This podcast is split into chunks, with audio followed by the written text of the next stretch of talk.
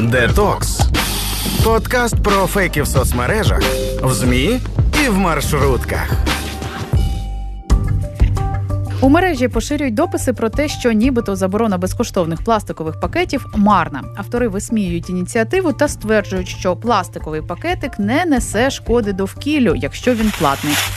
І пакет, куплений вами в магазині, завдасть навколишньому середовищу менше шкоди, ніж той, що отриманий безоплатно.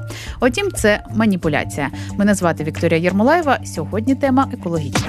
Це детокс. По-перше, безкоштовних пакетів не існувало і до реформи, адже їхню ціну закладали у вартість середнього чеку. Тож неважливо, чи брали покупці пакети в магазині, чи ні, вони все одно за них сплачували. Реформа зроблена таким чином, що люди платитимуть лише за те, що використовують, пишуть фактчекери організації VoxCheck. По-друге, варто розуміти, що заборона безкоштовних пластикових пакетів – лише перший етап реформи. Згодом Україна має відмовитися від пластикових пакетів та запропонувати альтернативні безпечні варіанти упаковки. Введення мінімальної ціни за пластиковий пакет – тимчасовий захід для того, щоб стимулювати покупців відмовлятися від них. Тому і частина журналістів, які подають новини, не до кінця розібралися в цьому питанні. Вони використовують слово «заборона» замість «обмеження», розповідає авторка екоподкасту «Далекоглядні» Мар'яна Чорнієвич. Згідно нового законодавства, з десятого грудня діє закон, який обмежує обіг пластикових пакетів. Повна заборона цих надтонких, деяких тонких та оксорозкладних пакетів буде діяти з десятого березня. І станом на зараз у багатьох медіа ми можемо зустрічати заголовки, мовляв, в Україні заборонили пакети. Хоча наразі йдеться лише про обмеження, про те, що поки що їхня вартість у різних мережах коливається у межах від восьми до дванадцяти копійок за штуку.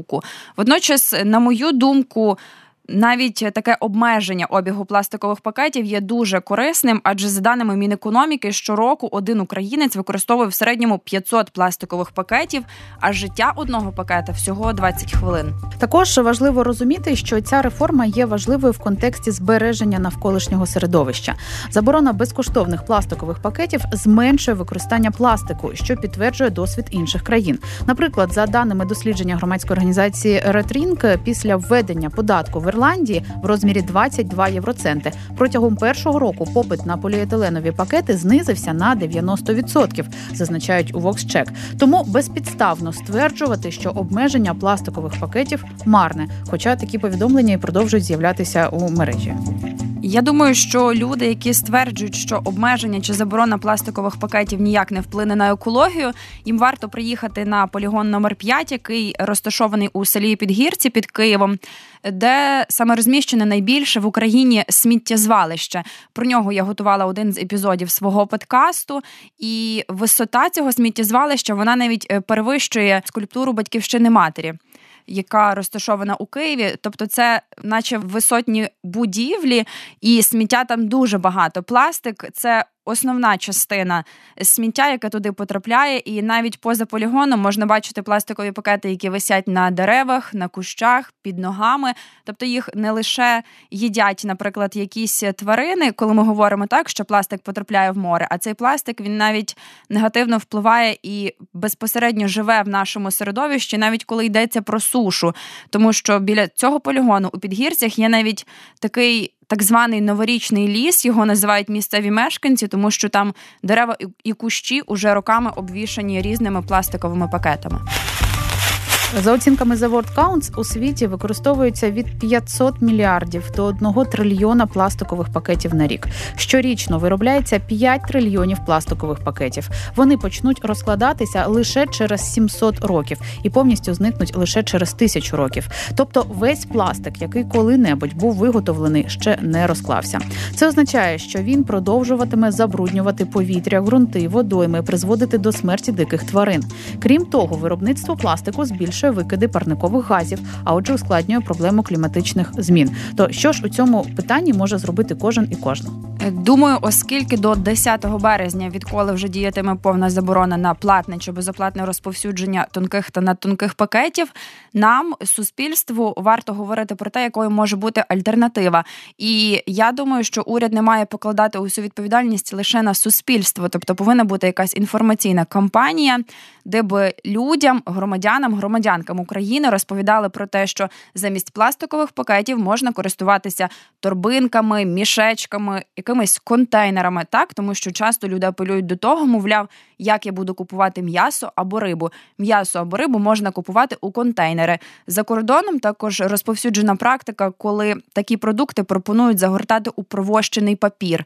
І його супермаркети та інші якісь мережеві магазини пропонують навіть безкоштовно. Тобто альтернатива є, просто потрібно захотіти її знайти і впроваджувати у своє життя. Щодо ініціативи про сортування сміття, про яке ми так часто говоримо, наскільки тут дійсно є резон сортувати сміття, тому що багато хто говорить, а нащо так робити, бо все одно все скидається в одну машину і вивозиться на полігон. Тут не можу погодитись на сто відсотків, тому що в Україні, попри те, що немає з якихось сміттєпереробних заводів, у нас є сортувальні лінії, де сортують папір, скло, пластик та якісь інші фракції. Звичайно, не все переробляється в Україні. Наприклад, батарейки не переробляють, їх везуть до Румунії. Але ті фракції, які сортують, все-таки в Україні вже є якісь заводи, які користуються цією вторсировиною. Звичайно, не у всіх містах, так, містечках, населених пунктах України це наразі доцільно. Тому що, так, є випадки, коли відсортоване сміття навіть скидають в одну купу. Але все Теж, на мою думку, коли йдеться про великі міста, у нас уже є альтернативи, і нам просто потрібно починати ними користуватися. Наприклад, наскільки я знаю, у Львові існують навіть уже окремі контейнери для органічного сміття. Тобто люди можуть сортувати не лише такі, скажімо, традиційні скло, пластик, папір, а навіть і органіку, якої також багато у нас в кожного вдома, особливо коли йдеться про якийсь весняний, літній або осінній період, коли багато сезонних овочів та фруктів. Слухайте подкаст «Детокс» про фейки навколо нас. Тож зберігаємо природу та перевіряємо інформацію. У програмі «Детокс» ми представляємо вам приклади маніпуляцій та порушень журналістських стандартів. Більше про порушення у заголовках, про розвінчення популярних фейків і реальних шахрайських схем на сайті громадське крапка радіо у рубриці «Детокс». І не перемикайтесь, слухайте, думайте. «Детокс» – подкаст про фейки з Вікторією Єрмолаєвою.